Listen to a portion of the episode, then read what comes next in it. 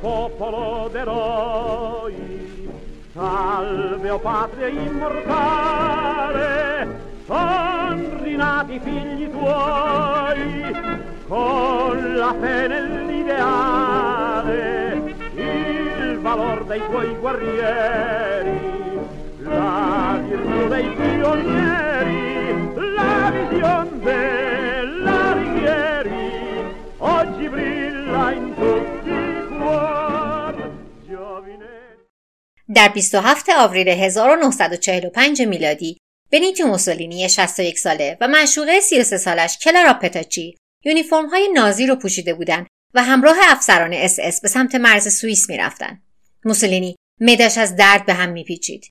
این درد به صورت ممتد از شروع جنگ آزارش می‌داد. سالهایی که نگران پیروزی حزب فاشیست و امنیت خودش بود، زخم پشت زخم براش گذاشته بود. و حالا بزرگترین زخم ممکن در راه بود. همین الان متوجه شده بود که نازی ها قراره تسلیم نیروهای آمریکایی و بریتانیایی بشن. لعنت به همشون و اجداد حرومزاده گور به گور شدهشون. اونا باید صبر می‌کردن که اول اون تسلیم بشه. لازم داشت که از رژیم نازی فاصله بگیره و مدارکی بسازه که ثابت کنه در جنایات جنگی دست نداشته. اون زمان نداشت. باید به سوئیس می‌رسید. فکر می‌کرد که اونجا می‌تونه در امان باشه. سوئیس در جنگ بیطرف مونده بود و امیدوار بود که اونو به متفقین استرداد نکنن. اما همین که ماشین به مرز نزدیک می‌شد توسط پارتیزان های کمونیست متوقف شد. دشمنای قسم خورده فاشیست ها. راه فراری نبود.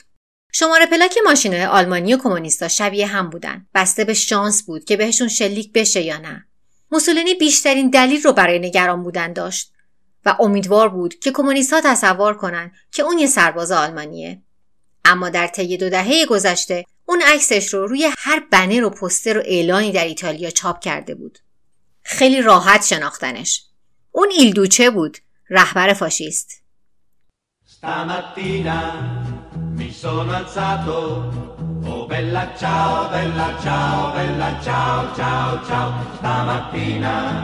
Mi sono alzato, e ho trovato l'invaso. Oh partigiano, portami via. Oh bella ciao, bella ciao, bella ciao, ciao, ciao. Partigiano, portami via, che mi sento di morire. سلام من محسا محق هستم و این اپیزود 19 هم از پادکست دومیمه که در شهریور ماه 1400 منتشر میشه. هفته قبل براتون از قدرت گرفتن مردی گفتم که فاشیزم رو ابداع کرد. بنیتو موسولینی. امروز براتون میگم که تصمیم موسولینی برای پیوستن به جنگ جهانی دوم در اتحاد با آلمان ها برای حکومتش فاجعه بار بود. رفتن سمت هر ایدئولوژی که اون رو به هدفش برسونه خودش رو نیش زد. چون ایتالیایی ها با هر مرام و مسلک و عقیده سیاسی همه بهش پشت کردند و باهاش دشمن شدن. این اپیزود مشابه اپیزود قبلی از پادکست انگلیسی زبان دیکتاتورز یا دیکتاتورها از مجموعه پادکست های کمپانی پارکست نقل میشه. اگر احیانا بخوام جایی به روایت چیزی اضافه کنم حتما قبلش اعلام می‌کنم. من کارشناس تربیت کودک نیستم. بچه هم ندارم. ولی نظرم اینه که این قصه اصلا مناسب بچه ها نیست.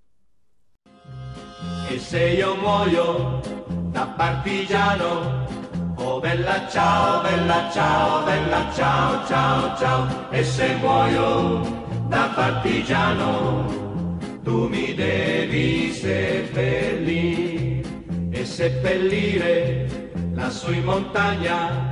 Oh bella ciao, bella ciao, bella ciao, ciao, ciao. Seppellire lassù in montagna sotto l'ombra di un bel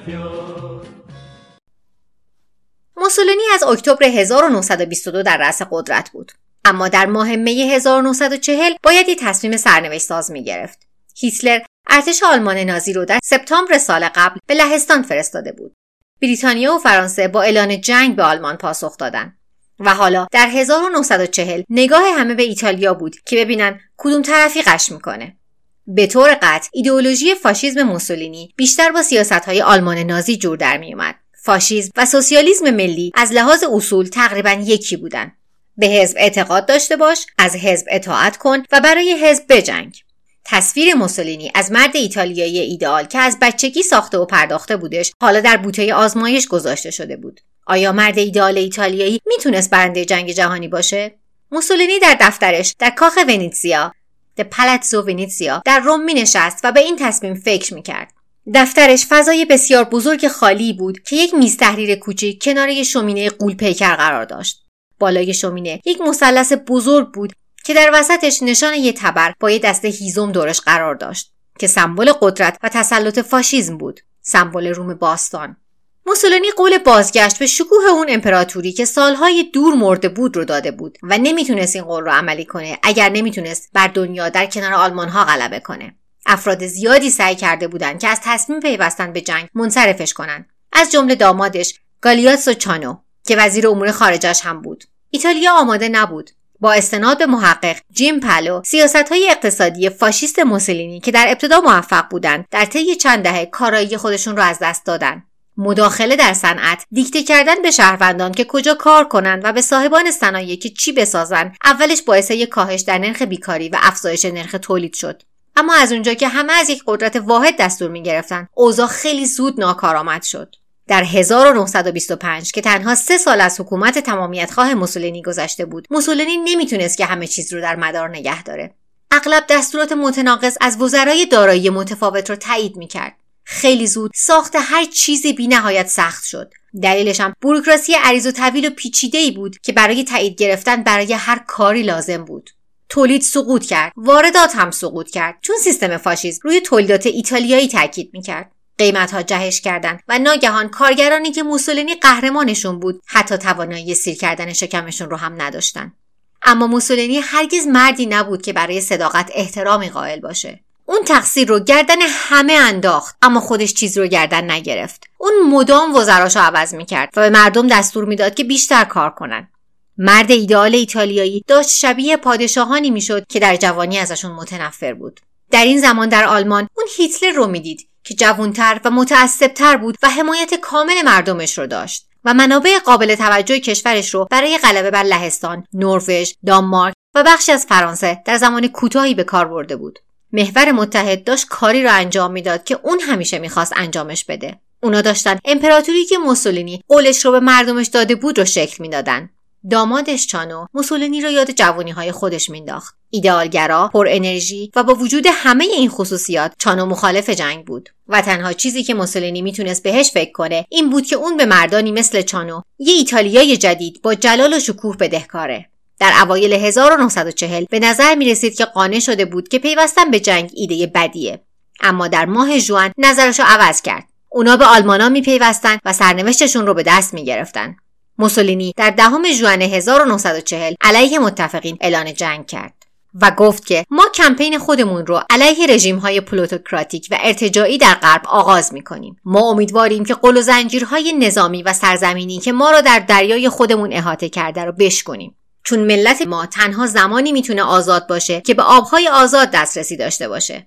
در نتیجه اون جنگ رو برای به دست آوردن سرزمین های جدید برای ایتالیا آغاز کرد. با پلوتوکراتیک یا کاپیتالیست های تاجدار خوندن متفقین سعی داشت که یک تضاد با کشور خودش به وجود بیاره که مردم در اونجا مساویتر و آزادتر بودن دولت مردانی مانند چانو جرأت نداشتن که باهاش مخالفت کنن اونا می‌دونستن که آخر عاقبت مخالفای حزب چی میشه در نتیجه با وجود کمبود آزوقه برای ارتش در ده ژوئن 1940 روانه جنگ شدند. حرکت اولشون حمله به جنوب فرانسه و اشغال مانتون بود. شهری بندری در مرز ایتالیا و فرانسه. موسولینی می‌خواست که از هیتلر در جبهه فرانسه پشتیبانی کنه و تا می‌تونه سرزمین های اون کشور رو اشغال کنه. اون بندر در 24 ژوئن اشغال شد. گریفین جانسون سازنده کانال یوتیوب The Armchair Historian به دلایل زیادی اشاره می‌کنه که چرا این نبرد و نبرد بعد از اون برای ایتالیایی ها سخت و فاجعه بار بود. اول از همه این که ارتش ایتالیا از هم گسیخته و نامنسجم بود. مردان زیادی فقط پنج سال پیش در حمله موسولینی به اتیوپی کشته یا مجروح شده بودند. اون جنگ در ایتالیا محبوب بود چون موسولینی کاری کرده بود که پادشاهان در گذشته از پس انجامش بر نیامده بودند. اما خشم جامعه ملل رو برانگیخته بود. که البته قدرتی برای اینکه کاری در قبالش انجام بده هم نداشت. جنگ جدید اما روی محبوبیت موسولینی هم در ایتالیا و هم در جامعه جهانی تاثیر منفی داشت. در جبهه داخل سربازایی که به جنگ فراخونده شده بودند اغلب دهقان بودند و تعلیم اندکی دیده بودند و خیلی سر در نمی آوردند که چجوری با جنگ افزارهای جنگی مدرن کار کنند. مردم فقط این رو می‌دیدند که پسراشون به کام مرگ فرستاده میشن. کارخانه های ناکارآمد ایتالیا تجهیزاتی بیکیفیت و زیر سطح استاندارد می ساختن. در این حد که بعضی سربازا ترجیح می‌دادند که از های دوره جنگ جهانی اول استفاده کنند چون قابل اطمینان تر بودن تاریخدان فرانک جوزف میگه که سربازای متفقین ممنون تجهیزات منفجره ایتالیایی بودند چون گاهی اصلا منفجر نمی‌شدن ایتالیا نمی‌تونست از موقعیتی که درش اسیر شده بود بیرون بیاد چون جغرافیای مناسبی نداشت و منابعش هم محدود بود. مثل همیشه ایتالیا هرگز نمی‌تونست که آلمان باشه و موقعیت اون رو به دست بیاره. آلمان جنگل ها معادن و ذخیره نفت بیشتری داشت. وقتی فرانسه در اواخر ژوئن 1940 تسلیم آلمان و ایتالیا شد تنها چیزی که نصیب ایتالیا شد همون شهر ساحلی مانتون بود. آلمان ها بودند که عمده نبرد رو انجام داده بودند و همه اینو می‌دونستن. هیتلر در مورد ایتالیا گفت که اونا اولش بزدلتر از این بودن که مشارکت کنن و حالا عجله دارن که به غنایم برسن. تو مایه های این که دیر اومدی نخوازود برو. با این حال هیتلر حمایت عمومی از موسولینی و ایتالیا رو ادامه داد. موسولینی محتاج این بود که وجهش رو نجات بده. همه ساختار قدرتش بر قدرت مردانه و توانایی در جنگ مکانیکی مدرن استوار بود. مرد ایدال ایتالیایی قوی خشن و فوتوریست بود و موسولینی باید این رو به دنیا نشون می‌داد. حرکت بعدیش این بود که از طریق لیبی به مصر حمله کنه. لیبی قبل از ظهور فاشیسم مستعمره ایتالیا بود. این حمله در سپتامبر 1940 انجام شد. این کار در جهت وعده موسولینی برای یه امپراتوری جدید بود. چه چیزی می‌تونست رومیتر از غلبه بر مصر باشه؟ اما بازم مهارت اندک و تجهیزات بیکیفیت ارتشش ضدش عمل کرد. نیروهای بریتانیایی در مصر جلوش ایستادند و به کمپهای ایتالیایی حمله کردند و تقریبا همه سربازهای ایتالیایی را اسیر کردند. هیتلر مجبور شد یکی از بهترین ژنرالهاش یعنی اروین رومل رو بفرسته که یکی دیگه از خرابکاری های موسولینی رو ردخ و فتح کنه. اما حقارت برای موسولینی اینجا تموم نشد. موسولینی نمی‌تونست بپذیره که ارتشش نمی‌تونه در برابر هیچ کشور اروپایی قد علم کنه. به خودش گفت که شاید بریتانیایی ها در مصر زیادی عکس عمل نشون دادن. ممکنه یک کشور کوچکتر تومه مناسب تری باشه. در نتیجه اون در اکتبر 1940 ارتشش رو به یونان و آلبانی فرستاد. هر دوی این کشورها درست بغل دست شبه جزیره ایتالیا بودند و البته که در قرون گذشته جزی از امپراتوری روم. اما یونانی ها قرار نبود که اجازه بدن کشورشون با آسونی سقوط کنه. اونا دست بالا رو با جغرافیای سرزمینشون داشتن و سرزمین صخره ایشون رو خوب میشناختن و با مانورهای درست جلوی ارتش ایتالیا که از ارتش یونان بزرگتر بود ایستادن. مقاومت یونان تکرار تاریخ باستان بود. اما نه اون قسمتی که موسولینی انتظار داشت. ارتش متفقین که به موسولینی رسیده بودند شبیه اسپارت های مدرن به کمک یونانی ها آمدند و ارتش زروکسیس رو که در این قصه ایتالیایی موسولینی بود کنار زدن. امیدوارم اشاره به روم باستان رو درست متوجه شده باشم و اگر که اشتباه بود به بزرگی خودتون ببخشید و در پادگیر یا شبکه های اجتماعی پادکست کامنت کنید که بقیه شنونده ها هم در جریان قرار بگیرن. 1941 سالی بود که آلمان مدام باید خرابکاری های ایتالیا رو جمع جور می‌کرد. قبلا گفتم به اروین رومل مأموریت داده شده بود که جلوی پیشروی بریتانیا در لیبی رو بگیره. حالا در ماه آوریل نیروهای آلمانی باید به یونان حمله می‌کردند ارتش آلمان در تمامی جوانبی که ارتش ایتالیا عقب مونده بود پیش رفته بود. بوروکراسی هیتلر جواب داده بود. اون افراد با استعدادی رو دور هم جمع کرده بود که هیچ چیزی به وفاداریشون خدشه وارد نمی‌کرد. آلمان تمام صنعتش رو وقف تولید جنگ افزارهای بسیار پیشرفته جنگی کرده بود و از همه مهمتر حمایت همه جانبه در آلمان از هیتلر و جنبشش وجود داشت. همینجا بود که عقاید بیثبات موسولینی به سمت خودش برگشت و بهش ضربه زد.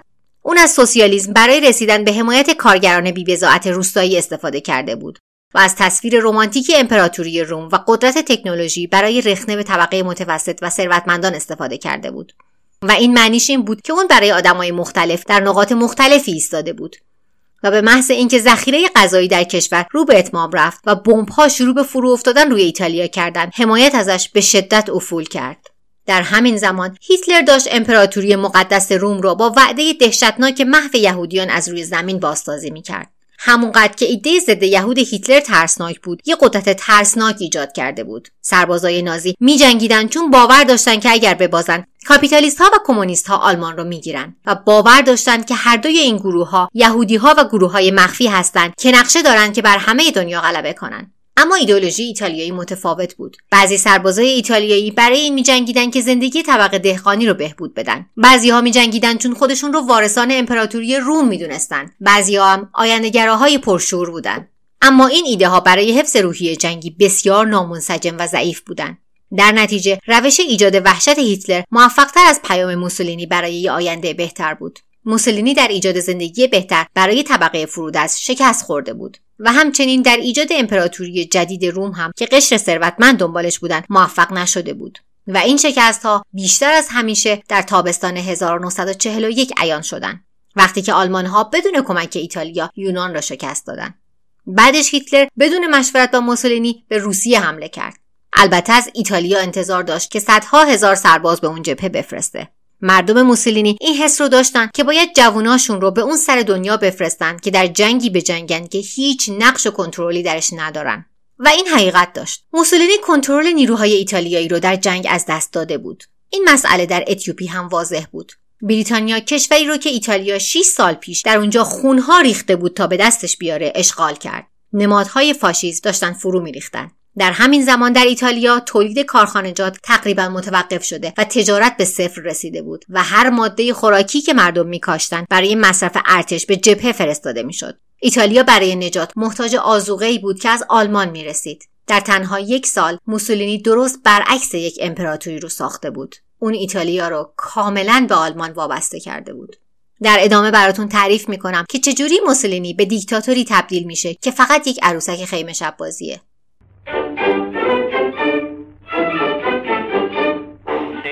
Bianchi o neri, attenti che son bombe. Bombe, bombe. Che pillola vien giù, sia oggi come ieri, contro i nemici dai. Dai, dai. L'Italia vincerà. Sì. در ظرف تنها یک سال بنیتو موسولینی رهبر ایتالیا مرد کامل تقریبا در هر نبردی که جنگیده بود باخته بود و امپراتوریش بازیچه دست قدرت متعصب آلمان نازی شده بود برای دوروبریهاش وضعیت ذهنیش نامشخص بود. حدسش آسونه که اون رهبر خودخواه چه حسی در مورد مزحکه اروپا شدن داره. مردایی مثل دامادش گالیاتسو چانو تشویقش کردن که به متفقین اعلام صلح کنه. اما موسولینی به این نتیجه رسیده بود که آلمان برنده جنگه. در اواخر 1941 این موضع دیوانواری به نظر نمی اومد. ایالات متحده آمریکا هرچند به متفقین متمایل بود اما هنوز بیطرف مونده بود. فرانسه یه سرزمین اشغال شده بود و بریتانیا به نظر می رسید که توسط زیردریایی های آلمان نازی در حال خفه شدنه. فقط روسیه بود که به نظر می رسید می‌تونه جلوی حمله آلمان بیسته.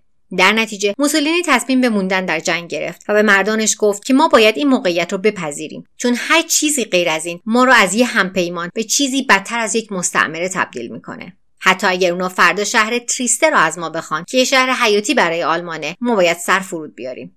منظورش این بود که بهتره دوست رایش سوم باشیم تا یکی از خدمتکاراش.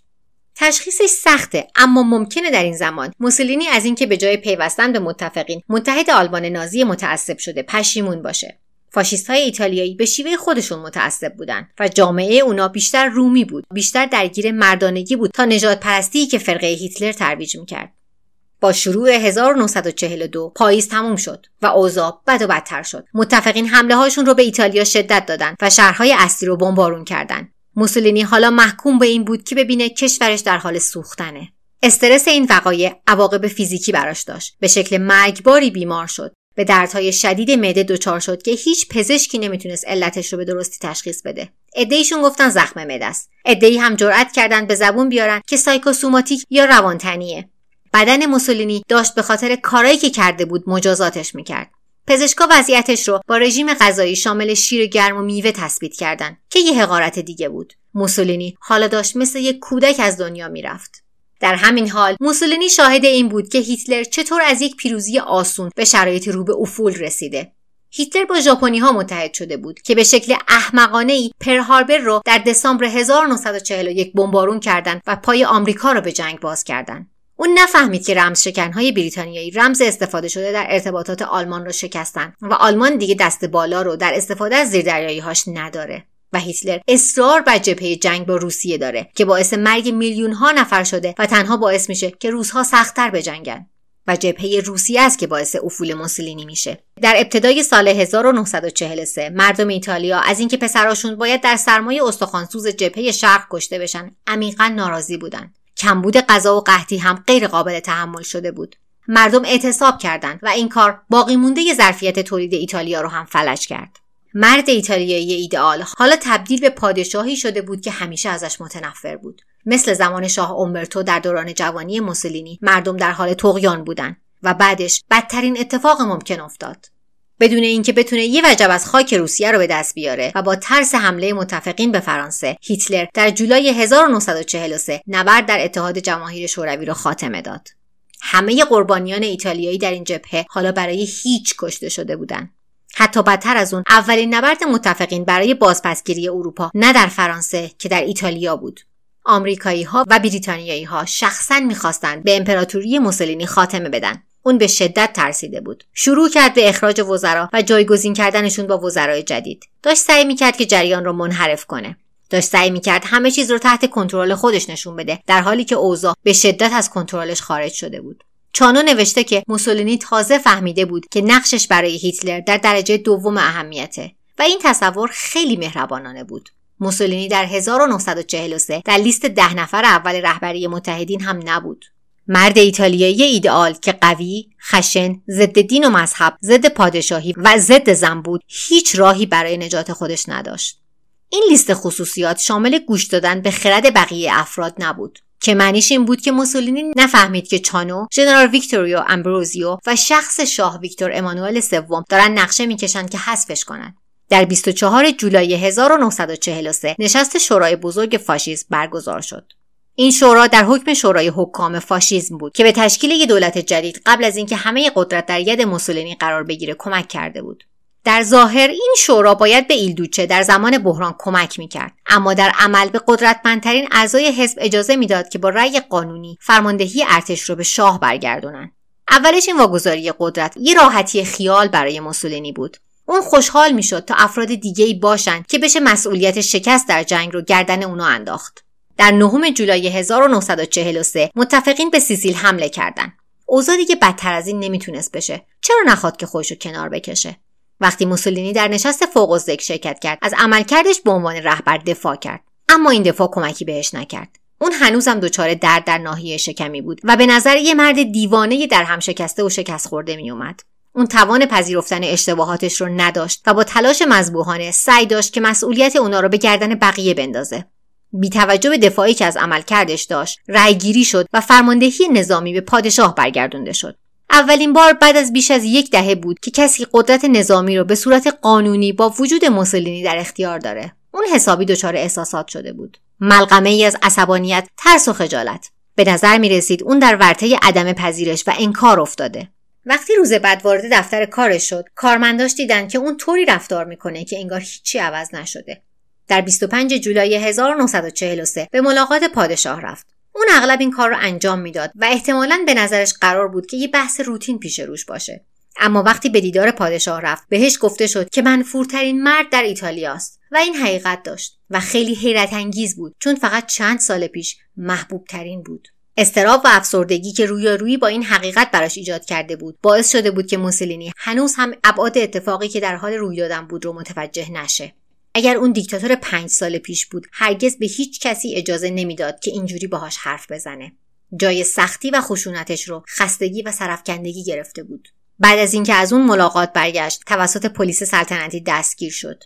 کاپیتان پاولو وینیری دستور دستگیریشو داشت. البته که به خاطر امنیت خودش بود. هفته های آینده. آبستن حوادث دردناکی بودند موسولینی از رهبر یک ملت برجسته به زندانی بدون دسترسی به دنیای بیرون بدل شده بود. اون از یه خونه امن به یه خونه امن دیگه منتقل می‌شد تا ازش در برابر دشمنانی که قصد جونش رو داشتن محافظت بشه. البته که رفقای فاشیستش هم رفتار خوبی باهاش نداشتن. اون برای مدت طولانی مجبور بود که همون لباسی که باهاش دستگیر شده بود رو بپوشه و لباس دیگه ای بهش داده نشد.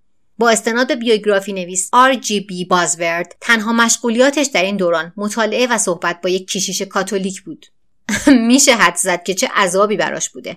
و اینکه دردهای شکمیش هم هنوز به صورت مداوم آزارش می‌دادن. در نهایت به یه هتل به اسم کمپو ایمپراتوری اسکان داده میشه. یه ساختمون قرمز غیر جذاب در دامنه کوه پورتلا در مرکز ایتالیا. اون فقط می‌تونست به منظره زیبای پوشیده از علف نگاه کنه. که در ارتفاع 1800 متری از روم قرار داشت و از خودش بپرسه که چجوری همه چی اینجوری غلط از آب در اومد زندگیش خیلی به سرعت تغییر کرده بود. از پسر یه آهنگر به معلم مدرسه به یه روزنامه نگار سوسیالیست و در نهایت یه دیکتاتور. اولش امیدهای فراوانی براش وجود داشت. مرشدهای سوسیالیست از یه نظم نوین جهانی که کارگرا از نتیجه کارشون بهره میشن بهش گفته بودن. حتی اون روزهای اول حکومتش هرچند بدون خونریزی نبود. شاهد ایتالیایی متحد بود به شکلی که هرگز قبل از اون وجود نداشت و همه یه هدف واحد داشتن. آیا اون الان می‌تونست ببینه که خودخواهی و تفرعون خودش باعث وضعیت الانش شده بود؟ یه روزنامه نگار رو آخه چه به رهبری یک کشور. اون به دنبال یه جایگاه برجسته در خونین ترین مناقشه در تاریخ بود. شاید بهش فکر کرده باشه. شایدم در حال کینه در مورد بیعدالتی بود که در حقش شده بود. مردم خودش شورش کرده بودند و رویای فاشیسم رو برباد داده بودند. به ذهنش خطور کرد که داماد خودش چانو باید قسمتی از این کودتا باشه. هر چیزی که در این زمان داشته بهش فکر می‌کرده خیلی زود با ورود یک گلایدر مرموز به هم میریزه که روی زمین کنار هتل به زمین میشینه. تمام کسایی که توی هتل بودن با تعجب به نه گلایدر دیگه که به زمین رسیدن نگاه کردند. بعدش وقتی که چندین افسر اس اس شروع به نزدیک شدن به هتل کردن اون تعجب به وحشت تبدیل شد. یکی از اونها که خیلی خطرناک به نظر می رسید خودش رو به افسر فرمانده ایتالیایی به اسم سرهنگ دوم اوتو اسکورزینی معرفی کرد. اونا آمده بودن که موسولینی رو ببرن و ترجیح می‌دادن که بدون خشونت انجام بشه. گارد ایتالیایی کنار ایستاد. یه سری از ترس و یه سری به احترام متحدان قبلی و موسولینی. ظرف ده دقیقه یه هواپیما اومد و موسولینی و اسکورزینی رو همراه خودش به آلمان برد. هیتلر داشت متحد قدیمیش رو نجات می‌داد. در ادامه براتون تعریف می‌کنم که چجوری موسولینی به آخر راه می‌رسه.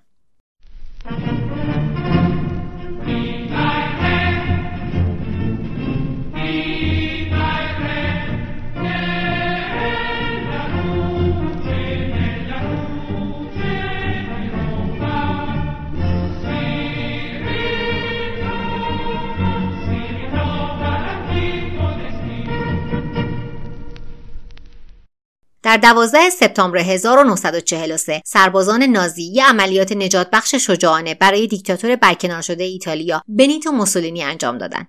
پیشوای نازی تشخیص داده بود که اون متحد ارزشمندیه و نباید که به دست تقدیر سپرده بشه. موسولینی در این ماجرا دچار تناقض شده بود. حسر ادامه دارش تحقیرآمیز بود و بسیار حوصله سربر. و از اینکه اگر به متفقین استرداد بشه چه بلایی قرار سرش بیاد هم وحشت داشت. اما حالا این ماجرا ثابت می‌کرد که بیشتر از هر زمانی متحد هیتلره. آلمان ها باید این جنگ رو میبردند یا اینکه همه با هم سرشون بالای دار بود. موسولینی در 14 سپتامبر وارد راشتبورگ شد و مورد استقبال قرار گرفت. اون بعد از پیاده شدن از هواپیما هیتلر رو دید که لبخند بر لب داشت. باهاش دست داد و چند جمله مهربانانه بهش گفت. اما بعدا در جمع خصوصی مکالمات لحن کمتر ملایمی داشت. جنگ برای هیتلر هنوزم خوب پیش نمی‌رفت خصوصا در ایتالیا. بعد از دستگیری موسولینی پادشاه و فاشیست های باقی مونده تلاش کرده بودند که با متفقین به صلح برسن اما متفقین به حملاتشون ادامه داده بودند و تمامی رهبران باقی مانده فاشیست فرار کرده بودند. حالا نازی ها نیمه شمال ایتالیا رو که شامل روب هم می‌شد تحت اشغال خودشون داشتن و همه سربازهای فاشیسم رو از ترس خیانت به راش سوم همون جوری که رهبرشون خیانت کرده بود زندانی کرده بودند. متفقین جنوب ایتالیا رو کنترل می‌کردند و داشتن قلم روشون رو وسعت می‌دادن با استناد به نویسنده هرت واندر آورا. هیتلر به موسولینی گفته بود من خیلی واضح میگم شمال ایتالیا به سرنوشت لهستان دچار میشه. اگر اتحادش با آلمان با تشکیل یک دولت جدید تجدید نکنه. اون داشت تهدید می‌کرد که اگر موسولینی برنگرده و یک دولت فاشیست در شمال تشکیل نده کشور ایتالیا رو کلا زمینه خاکش می‌کنه. برای موسولینی ناسیونالیست که هر کاری کرده بود که ایتالیا یک دولت متحد مستقل باشه این التیماتوم یک تهدید نهایی بود.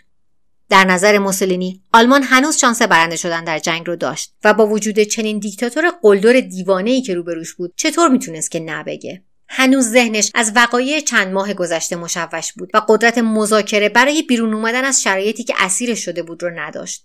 در نتیجه قبول کرد که به ایتالیا برگرده. رژیم جدیدش به جمهوری سالو موسوم بود The Salo Republic. اون در میلان مستقر شد و فقط در موارد بسیار محدودی اجازه داشت که سخنرانی کنه. گفتش که همیشه منظورش از فاشیسم سوسیالیسم ملی بوده و اینکه این روش مشکلات سایر روش های کشورداری رو نداره. در واقع این هیتلر بود که حرف توی دهنش میذاشت. واضح بود که موسولینی کاملا سقوط کرده. در دهه های گذشته هرگز خودخواهی و تفرعنش اجازه نمی‌داد که حزبش رو به دستان شخص متعصبی که یک دهه پیش در ایتالیا فقط یک جوک بود بسپاره. جمهوری سالو نمایانگر هر چیز دهشتناکی که در مورد نازی ها وجود داشت بود. در اکتبر 1943 در روم و سایر شهرهای اصلی اونا همه یهودی ها کمونیست ها و به قول خودشون عناصر نامطلوب رو دستگیر و به اردوگاه های کار اجباری یا بهتره بگم اردوگاه های مرگ فرستادن. هزاران نفر در نتیجه این کار جونشون رو از دست دادن. مقاومت به شکل حمله های کوچک علیه نازی ها در حال رشد بود. نیروهای مقاومت باید تا زمان رسیدن متفقین به روم زمان میخریدن. متفقین هر روز داشتن نبردهای بیشتری رو پیروز می شدن و قلمروی بیشتری رو در جنوب شبه جزیره تحت کنترل خودشون می گرفتن. دلیل اینکه چرا موسولینی این شرایط رو پذیرفت مشخص نیست. ولی دیگه کاملا با نازی ها گره خورده و نمی‌تونه انکارش کنه. و تاریک ترین لحظات شخصیش در ژانویه 1944 فرا رسید. وقتی نوبت به اعضای شورای فاشیسم رسید همونایی که رأی به دستگیریش داده بودن که قطعا شامل گالیاتسو چانو دامادش هم می‌شد.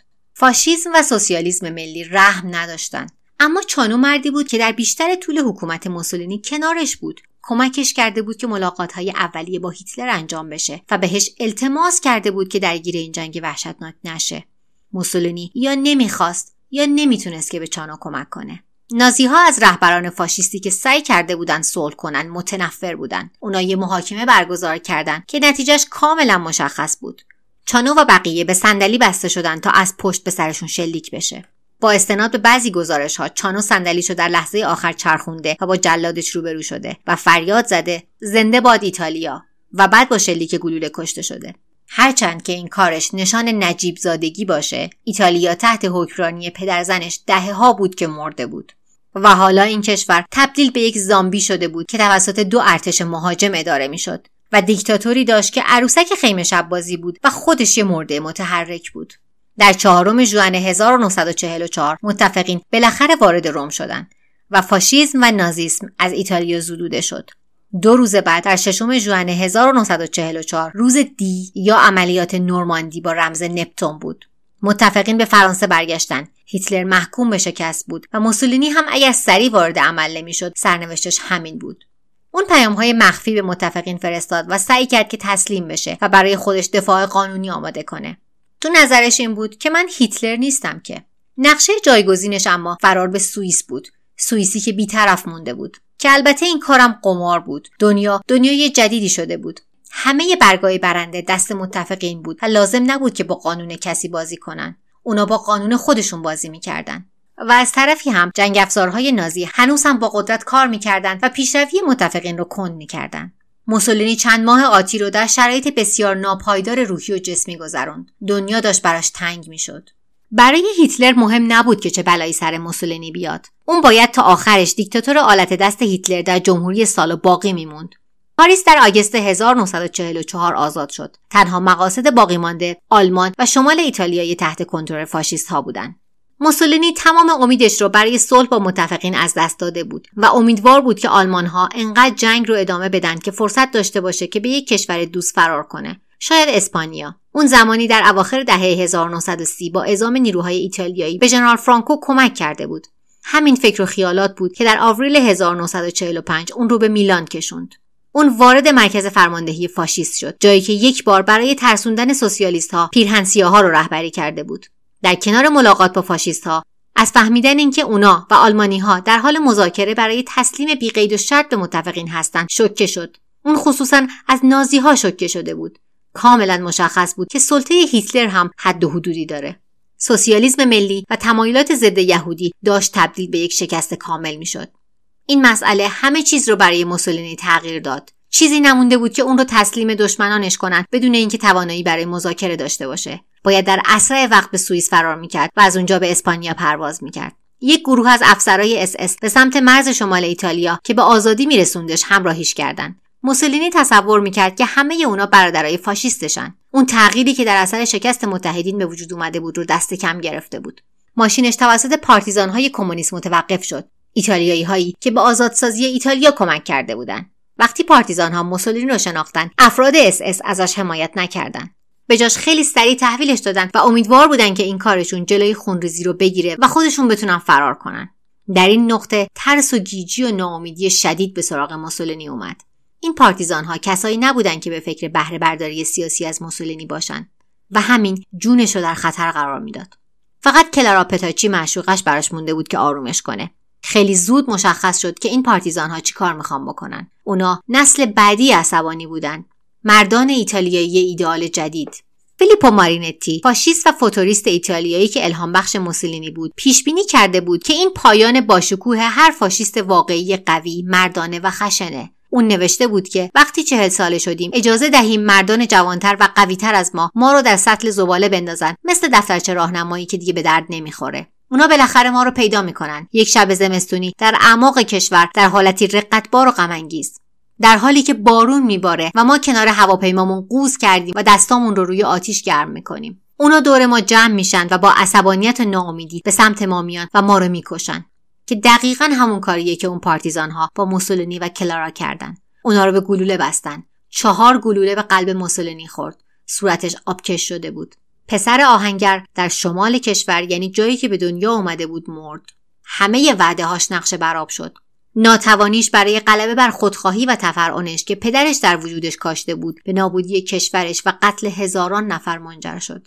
در جنوب هم بسیاری از شهرهای زیبای ایتالیا به مخروبه بدل شد.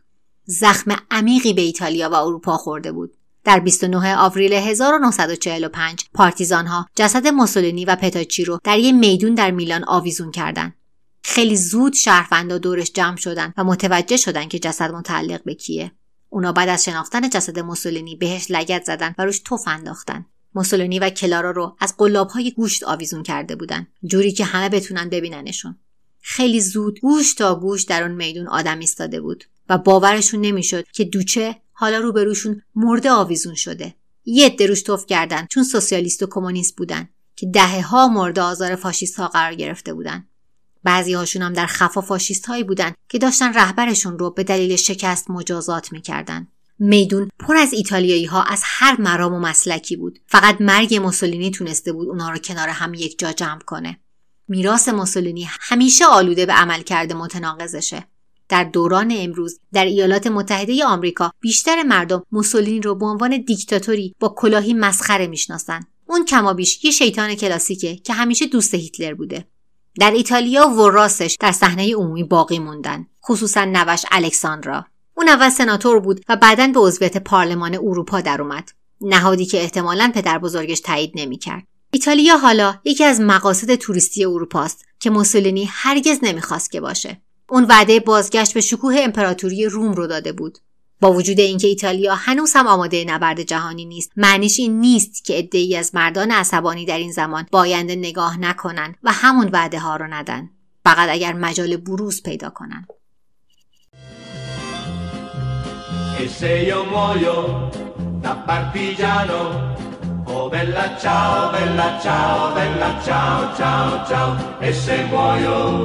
Oh. E da partigiano, tu mi devi seppellire e seppellire اگر قصه های دومیم رو دوست دارید به دوستانتون هم معرفی کنید پادکست دومیم و همه قصه هایی که تا الان براتون تعریف کردم در تمامی اپلیکیشن های پادگیر اندروید و آی و همچنین پلتفرم های ناملیک شنوتو و تهران پادکست با همین نام در دسترسه. فقط یادتون نره بین کلمه های دو و میم یه فاصله بزنید. صفحه های شبکه های مجازیش رو هم با سرچ همین اسم فارسی پیدا می‌کنید. محق dot ir هم که دیگه می‌دونم یادتونه. تا قصه بعدی مراقب خودتون باشید. Oh bella ciao, bella ciao, bella ciao, ciao, ciao, questo è il fiore del partigiano, morto per la libertà. Questo è il fiore del partigiano, morto per la libertà. Questo è il fiore del partigiano, morto per la libertà.